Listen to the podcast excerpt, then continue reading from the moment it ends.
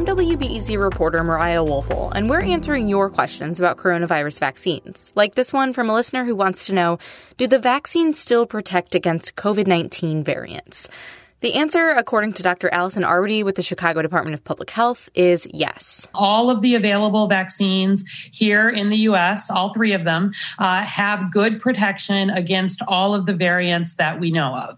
And all of these scientists that have been working on all the vaccine, they study every time a new variant emerges, they test all of the vaccines um, against that variant. And if we were to see additional problems in the future, we would address that. And because these vaccines are built on newer technologies, they are easier to tweak, says Dr. Archana Chatterjee, who serves on the FDA Vaccine Advisory Panel. Take the Pfizer and Moderna vaccines, for example, which use mRNA messenger proteins.